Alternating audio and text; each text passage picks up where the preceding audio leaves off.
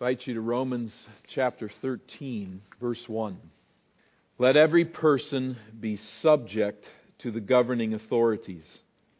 For there is no authority except from God, and those that exist have been instituted by God.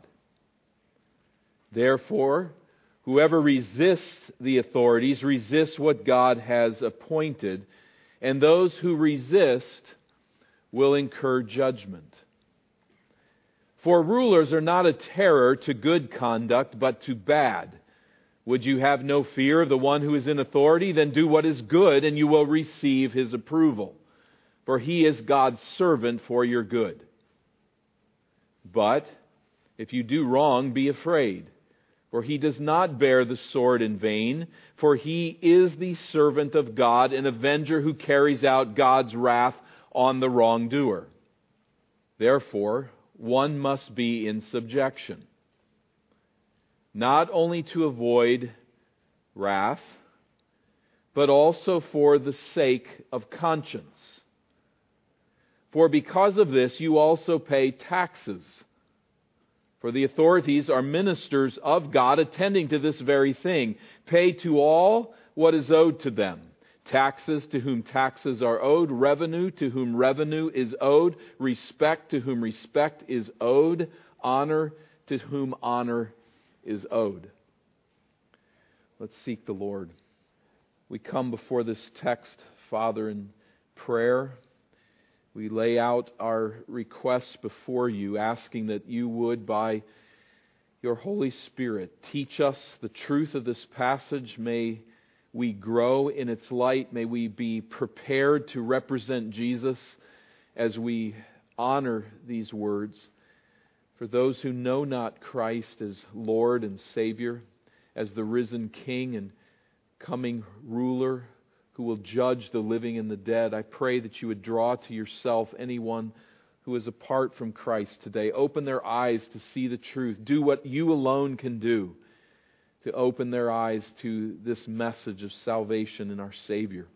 But as we labor together in this passage, I pray, God, that you would fit us now to, with zeal, attend to this word and to apply it faithfully as we instruct one another and as you instruct our hearts. Help us to understand and grow, we pray. We lay this request before you, asking that the word would do its work and that you will change us and conform us into the likeness of Christ, in whose name we pray. Amen. Born again Christians are lousy citizens. Our citizenship is in heaven, not on earth. Our King is the risen Christ. So, what do we care about government and law and politics or justice? The earth is cursed but we look to the return of Jesus and to a new earth. Why care about this one? And people, they're all dying anyway. Why waste our time fighting disease and easing pain, exposing abuse and corruption, or alleviating toil? This is not our home. We are simply passing through. What do you think? Wrong, wrong, wrong, isn't it? It is gloriously true that our citizenship is in heaven. Christ reigns and we will escape a cursed world. But it is precisely because we know the risen Christ as Savior that we live in a way that is engaged with hope in this world. We, in fact, have the privilege to be ideal citizens in the sense that we come to everything with a balanced approach. A balance on one hand, we do not worship this world. And so we don't grieve with panicked horror every time something goes wrong. And yet, on the other hand, we know this is God's world. Yes, it is broken by sin, but it's destined for renewal, this world. And for now, we are stewards for the glory of our God who made this world to sing his praises. So we have this right balance as we relate to this world as citizens. So we do fight injustice and poverty and disease and suffering and abuse and corruption because they are invaders of our Creator's design and they are the very target of our Savior's risen conquest. We go after the wrong. We seek to alleviate that which is broken and fallen for our Savior's name. C.S. Lewis, some of whose thoughts I channel here, said it so well in his concluding thoughts on this idea. He said, Because we love something else more than this world, we love even this world better than those who know no other. When this world is it, you can't see it properly. When there is no risen, reigning Lord, you're blind to what you see. What's right there in front of you. We can't filter it properly unless we know the truth about the reigning Christ. We know the truth about our Creator God and all that He desires for this world. So it is precisely because we are citizens of Christ's kingdom that true Christians can be and strive to be the best citizens of any nation in which God places us. And He can place us anywhere. Not just this nation, but any nation where we find ourselves, there we can be the best citizens under maybe very diverse settings. Coming back to Romans chapter 12 and verse 2, remember there that Paul calls us as the followers of Christ to be not to be conformed to this world, but transformed by the renewal of our minds, that by testing we may discern what is the will of God, what is good and acceptable and perfect. Linking that now to the way in which we relate to the world that we live in, our citizenship here on earth as we consider that, there's new thinking that is put out here for us as we come to chapter 13 and verse 1. We notice, first of all, we are called as the followers of Christ to submit to civil authorities in response to God's sovereign rule. We find this in the first two verses. Verse 1 let every person be subject to the governing authorities. There's the moral imperative, God's call upon our lives. Every person means everyone, but obviously, specifically here, he's addressing believers. So let's put it very simply, straightforward. God wants you to willingly submit to the laws, regulations, and directives of the civil authorities who serve your city, your district, your county, your state, this nation. That is the Lord's will. To obey the law, to submit to law enforcement officers is Christ like. It is an aspect of our discipleship. Well, let's ask the question why is this right? Why is it God honoring for Christians to submit to even unbelieving rulers? Why is that God honoring? Verse 1 continues. You see the word for. For there is no authority except from God, and those that exist, exist have been instituted by God. Paul does not say that all governmental officials and law enforcement officers are godly people. Doesn't say that every one of them always does what is right. What he does say is that God put them in office. And this is God's mercy to us. Think about it for a minute. Can you imagine what it takes to run a nation? To make it work? Can we imagine the harm to to church ministries, the harm to global missions if Christians had to do all of that work. We'd get nothing else done. We'd just keep people alive at best. But in His mercy, God calls a sprinkling of Christians into that work. But by God's mercy, He mostly places unbelievers in a position to run our world. And this enables Jesus' church to carry forward Jesus' mission in this world. Think of how that works as God puts people in place to do these things that are necessary. Our Heavenly Father loves us enough to set in place authorities who labor in common grace to secure peace and safety for citizens. This being true, our sovereign God actively placing people in positions of civil authority, verse 2. This is the case then that whoever resists authorities resists what God has appointed, and those who resist will incur judgment. God seems rather serious about this matter, does he not?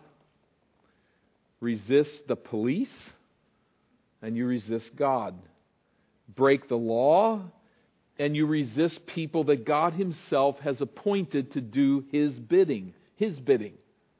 Disregard a judge's ruling or an official's directive, and you oppose the Lord. Whoever resists the authorities resists what God has appointed. And this reveals one reason that a Christian citizen is a better citizen. We're not merely motivated by our sense of civic duty. We're not motivated wholly by pragmatic concerns, but we're motivated by our duty to the reigning King of Kings and Lord of Lords. As verse 2 says, we will incur judgment. Those who resist will incur judgment. Now, the question there is this a reference to God's judgment? I think it certainly involves that. But I think verse 3 points to the ruling authority's judgment against lawbreakers. I take that from that for we find here in verse 3. For rulers are not a terror to good conduct. So the incurring of judgment here, we'll come back to this point, but I think it's referring to the authorities who will bring judgment against those who break the law. A few observations, though, at this point before we get back to that. Bible interpreters have devised many ways by which to minimize, if not entirely dismiss, the implications of this passage. Some would argue Paul just spoke to his day. This doesn't apply to us any longer, so it has nothing really to do with us. There are others that would argue that Paul speaks only of authorities whose laws and directives strictly align with Jesus' teaching. If they're doing Jesus' bidding, then we obey. If not, then it, that's a different issue. But I think it helps us to bridge the gap from our day back to Paul's day and to go into his context for a while. Paul is an extreme minority. He's a minority as a Jewish Hebrew teacher, he's a minority as a Christian. And he's not in a safe environment. He's in a world that's very broken. In fact, there's all types of upheaval that surrounds Paul in Rome and the empire. And the emperor, who's that? That's Nero. I, I really don't think any of us will live long enough in this nation to ever see a president of the United States that's as bad as Nero. Sometimes we may seem to be trying, but we are a long, long ways from that. Nero was thoroughly corrupt. He was a godless man who cared nothing for truth or right whatsoever. That's Paul's environment. And I think that's helpful to us.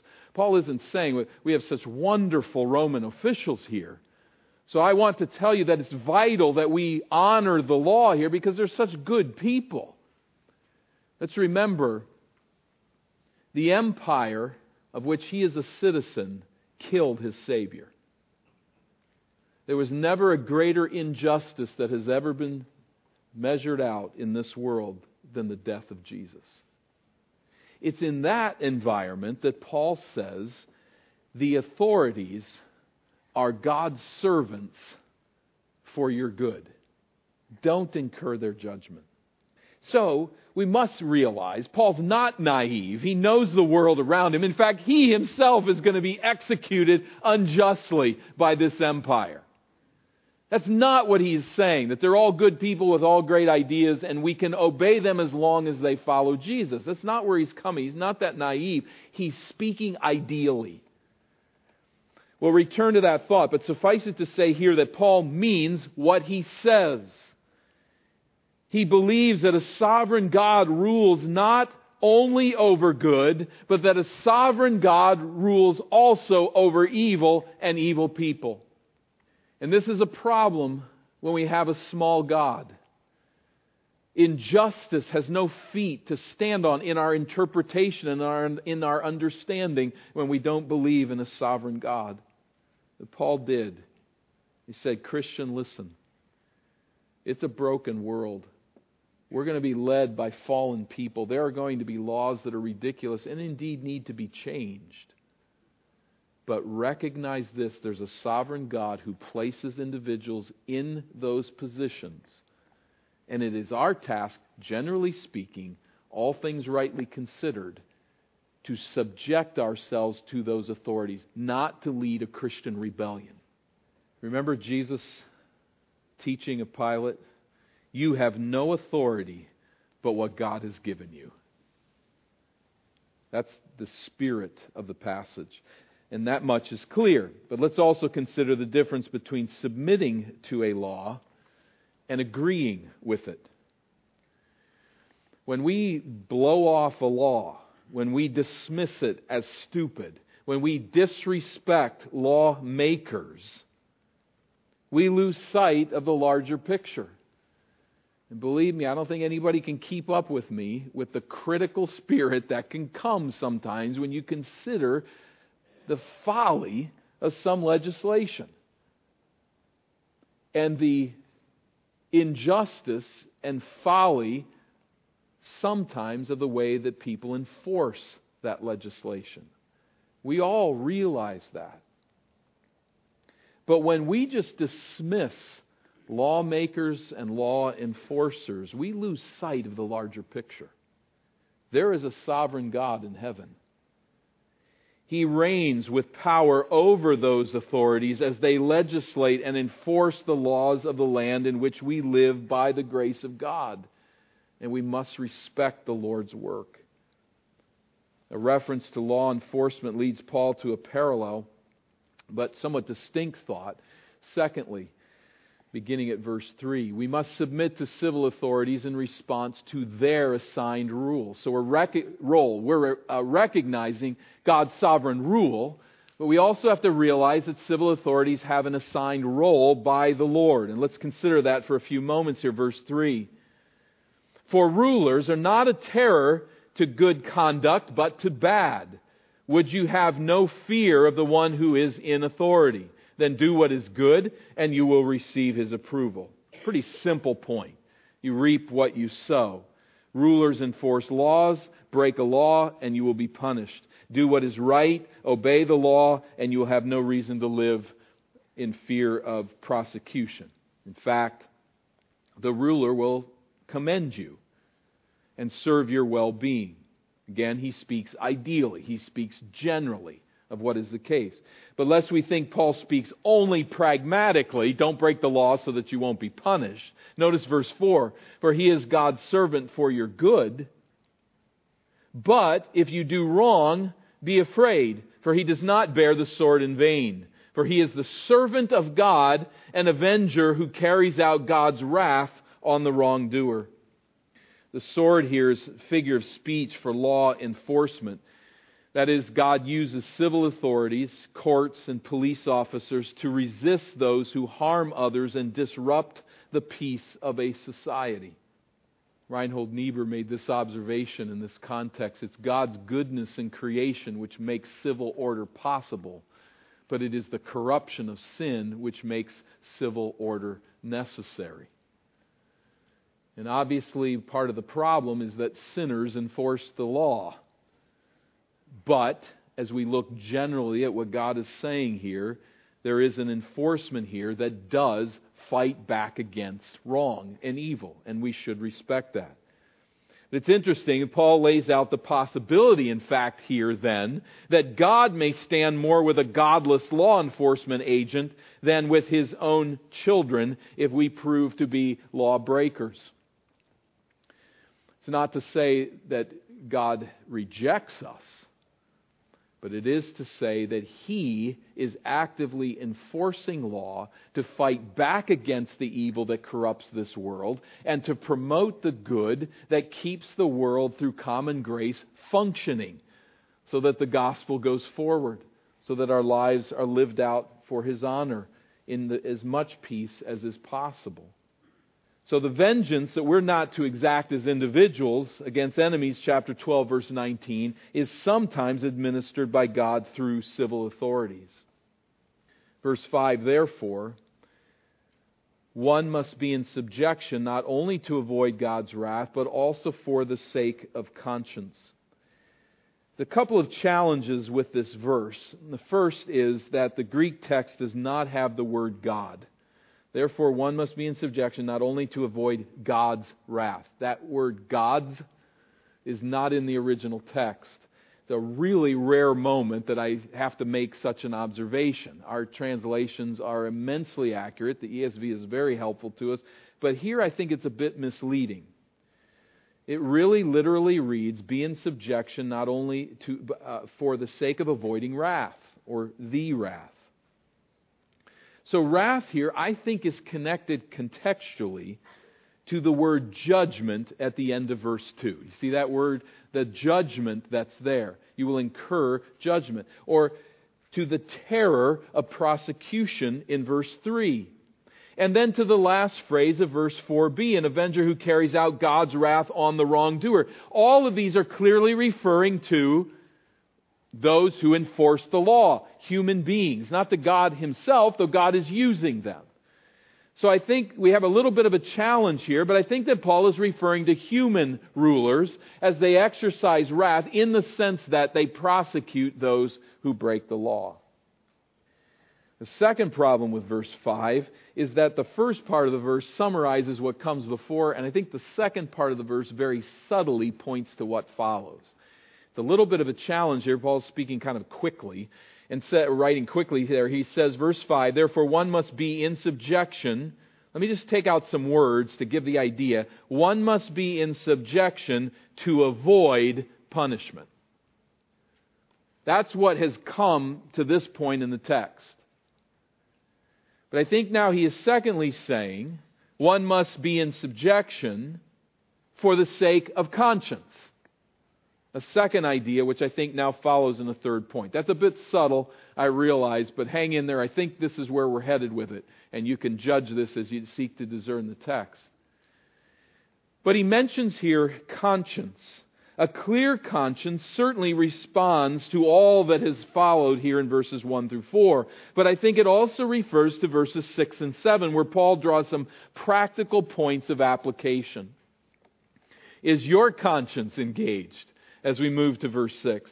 For because of this, because of conscience, you also pay taxes, for the authorities are ministers of God attending to this very thing.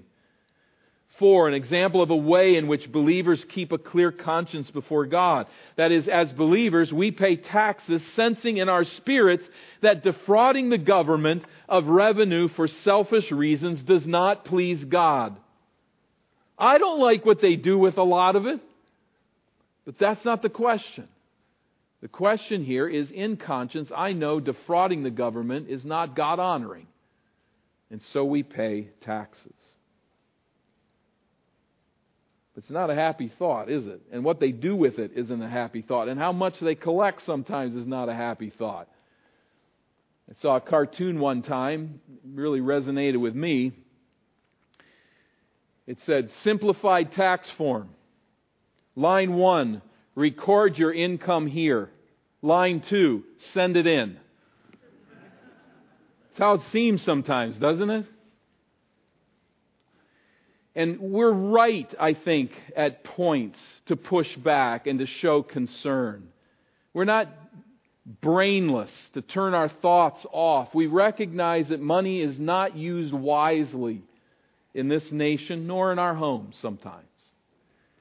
But, Christian, on this Lord's Day, this beautiful, snowy Lord's Day, let's stop for a minute and let's look at it from another angle. You complain like I complain, I'm sure. And I read things and watch things and I, it gets you upset. But let's stop for a moment and think about what our tax dollars secure for us, particularly here in the United States, just for a moment. As we give in taxes, they provide global military protection. They provide local police protection and law enforcement. Our taxes provide roadways that are unimaginably safe and smooth compared to most of the world.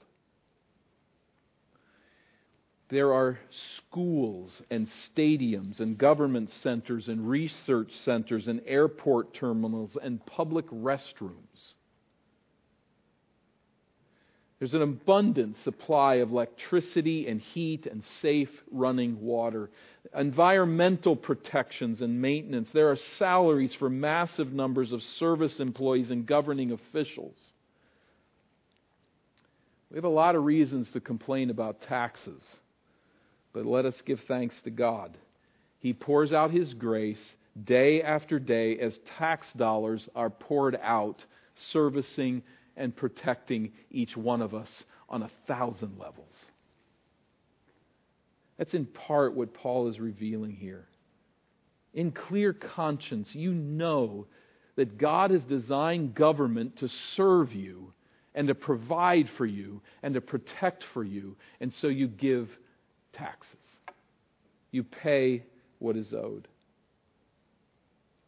And so, verse 7, the natural imperative that follows is pay to all what is owed to them. Taxes to whom taxes are owed.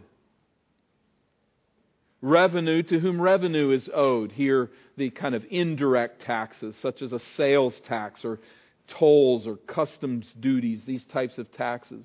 Respect to whom respect is owed, honor to whom honor is owed. Now we'll get to it. Sometimes honor is not owed. And we need to recognize those places, but we also need to recognize that there is a place of honor and respect that is owed to those who watch over our safety and care for our needs in governmental provision. But let's meditate on it for a bit. Paul does not cover every eventuality, does he? In fact, you almost feel like you're riding a horse here that really wants to run and you keep reining it in. Obey the government, honor officials. And there's, a, there's something that wants to get away from us here that we won't listen to what has been said. But let's hit it now there is something conspicuously missing in this passage. There's no qualifier. There are indeed times we must not obey the ruling authorities because to do so would be to dishonor Christ. There are governments so corrupt as to demand civil disobedience, if not something harsher. Bonhoeffer's participation in a plot to assassinate Hitler comes to mind. Or, in that same era, those who hid Jews during World War II in their homes. The Underground Railroad rescuing slaves during the Civil War. Numerous examples could be seen from our own nation in our current times. It's a tricky business. And we must be careful never to justify actions that put us at odds with God's will. But clearly, Paul is not ignorant of his Bible. He knows, for instance, the example of Daniel in Babylon. And we have the instance in Acts chapters 4 and 5 in the early church. There are times we must obey God by disobeying civil authorities. God is the sovereign ruler. No human ruler can unseat in our affections, in our actions, the Lord Himself. And so, as the Apostle Peter said, we must obey God rather than man. Paul knows all of this. He's not dismissing this line of thought by any means. But the times that we must obey God in disobedience to the authorities are relatively rare. And Paul speaks generally and ideally of normal actions, normal conditions. So we may not like the laws that rulers enforce. We may not like the way sometimes that they are enforced. The people who create, the people who promote, the people who enforce those laws, many of them are wicked people. in the common grace of God, many of them get the job done as well. It's not an easy equation, and those who want to push it into one equation on either side of the matter need to be cautioned. There is wrong that is done in both directions. We need to discern where that is from Christ's perspective. But as Paul lays this out here for us, looking at it ideally, we need to know that fundamentally we start not with the authorities. We start with the risen Christ. There is a sovereign God in heaven, and he's not fooled by the fact that people are wicked and do evil things, and that there are politicians who are foolish and pass laws that are seem calibrated to simply make our lives miserable. God knows this. But he's also reigning in heaven. And we must know this. So while we may not like laws that rulers enforce, while there may be wicked people mixed in among them, as Jesus people, we are to be the best of all citizens because our attitudes, our actions, and our affections are grounded not in this nation as our hope. Our actions and attitudes and affections are grounded in the kingdom of Christ. That's our hope. One author said this Paul as we consider the way that he's looking at this matter, approached the relation of church and state not as a Sadducee who lived from the advantages of the state, not as a zealot who lived to overthrow the state, nor as a Pharisee who divorced religion from the state, nor as a Roman citizen for whom the state was an end in itself. Paul wrote as a free man in Christ, and he appeals to the church to be equally free in obedience to the state, but not conform to it. I think those are beautiful words and rightly said as we consider what Paul is doing here, what his intention is. So, in conformity to Christ, then, the best American citizens have dual citizenship and they live as if they had dual citizenship. There are some Christians who live as if this world doesn't exist. They're just passing through. It's a meaningless process.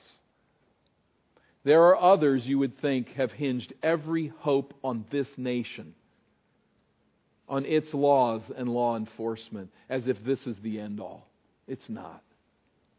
May we remember this the most honorable citizens of any earthly kingdom are those who know they are also citizens of a heavenly kingdom and who live in submission to the God who appoints all earthly rulers. There's where my fellowship is with our brothers and sisters throughout the world.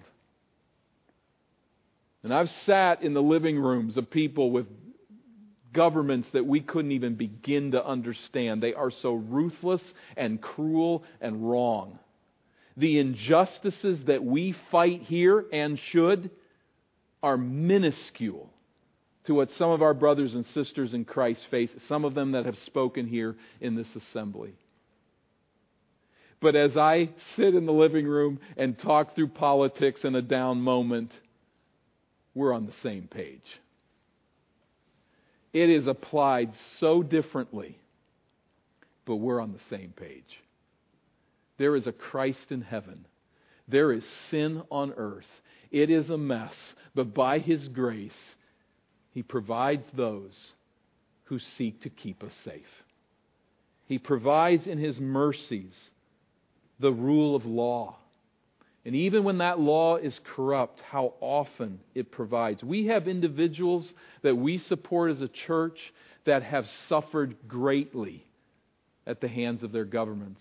Yet it's interesting that they also live most days in peace and prosperity, even where Christianity is despised. God rules, He's at work. We need to be discerning, but we need to appreciate what's really going on.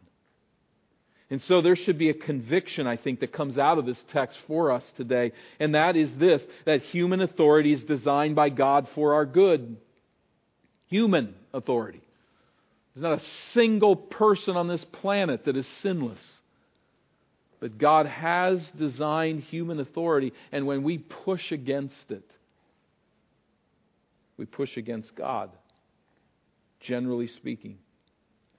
There's a second conviction, and that is that our sovereign God reigns, even using by his providence wicked people to provide peace and prosperity for those who will spread his gospel. And as they carry out that mission, we learn that God does not intend for the state to rule the church or for the church to rule the state.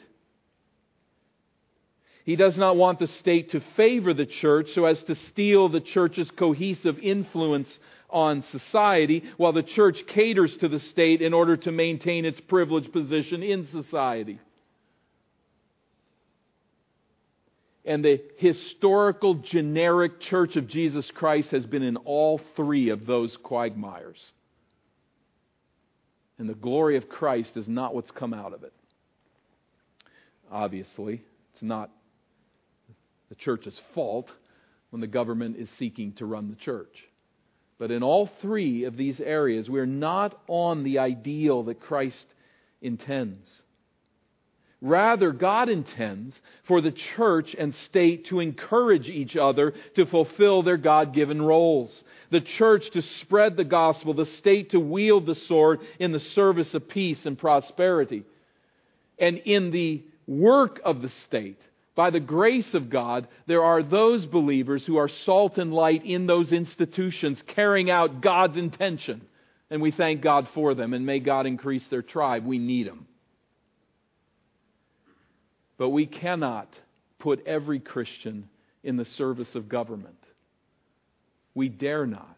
For we need to be salt and light in the public realm and we need to be salt and light that carry the gospel of Jesus Christ and do that business as well.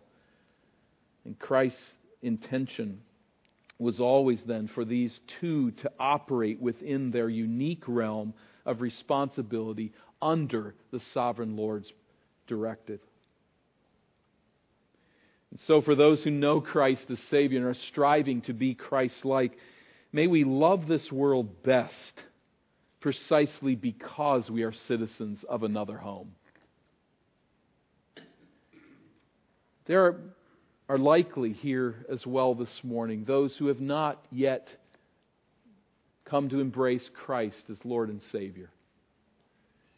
I understand that some of these ideas, what Paul has said here and what I'm sharing, will sound perhaps very foreign and maybe really off base to you all of this talk of laws and rules and punishment and how we need to be subject citizens, how does that hit you?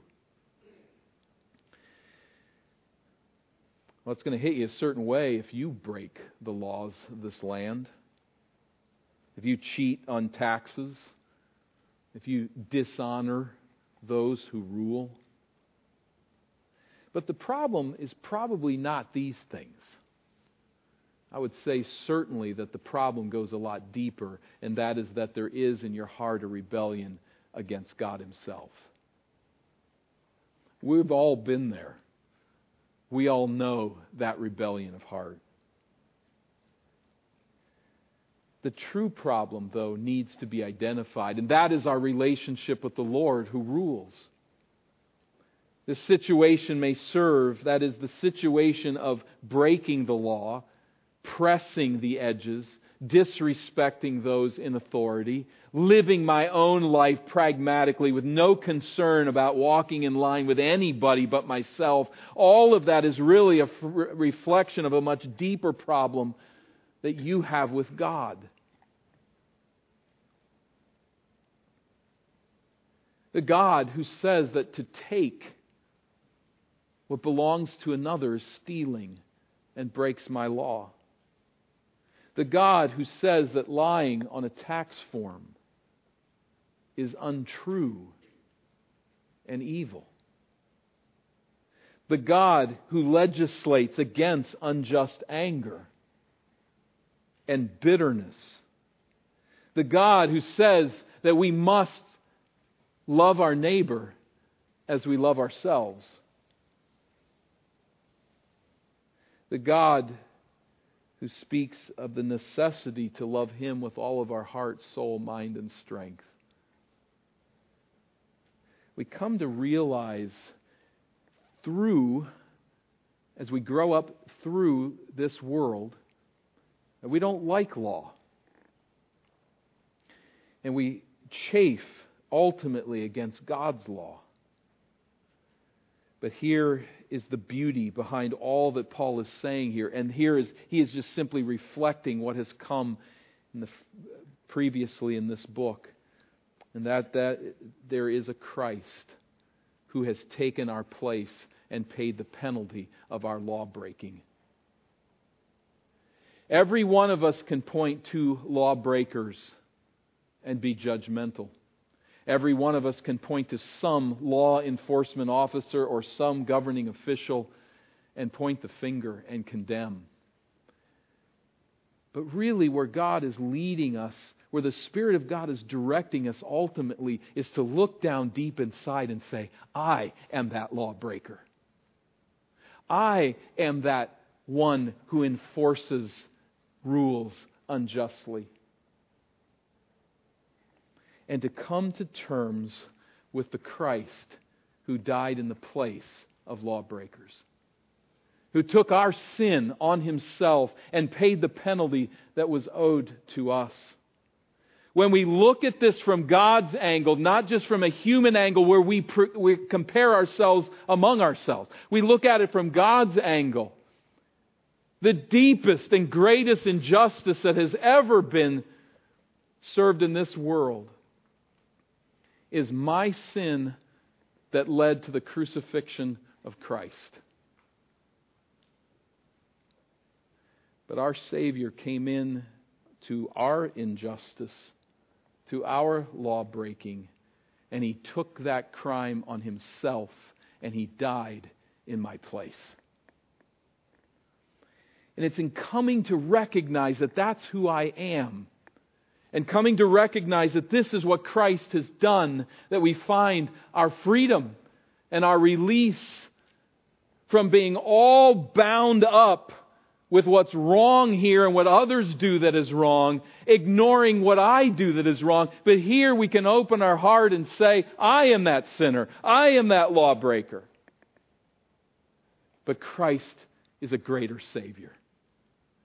He has rescued us from that sin by Christ's death, giving us his resurrection life as he defeated death, thus providing for the renewal of all of this mess that we face. And it's a mess. We're all broken people on some part of this equation. But God, in His mercy, through the resurrection of Christ, will renew this all. And that transforms the way that we look at it all. It infuses us with hope. It infuses us with a sense of righteousness and goodness, and it gives us the call to submit to what God is doing, whatever that is. Yes, there are times to break the law. There are times that the law needs to be changed. There are all kinds of things that are wrong because we're wrong. But by God's grace, He has provided this way for our safety, for our stability, generally, and we praise Him for it. And we align our lives to a Christ like response to what the sovereign God is doing as He works with sinners, sinners like you and me. But by His grace, forgiven, rescued, and one day living in His presence where there will be no sin and no need for the enforcement of law because we'll be glorified. May that day come. And may we be faithful until we get there. Lord, we need you to aid us. So many things cannot be said, so many points of application. Lord, I pray that you would permit these truths to filter down within our soul and for us to see the picture as we should see it. There should be, I know, the preaching of your word, my feeble words are incapable of accomplishing what needs to happen here. But I pray that by your Spirit, ultimately, there would be an awe that settles over each one of us as we consider what you are doing to care for us in a fallen world.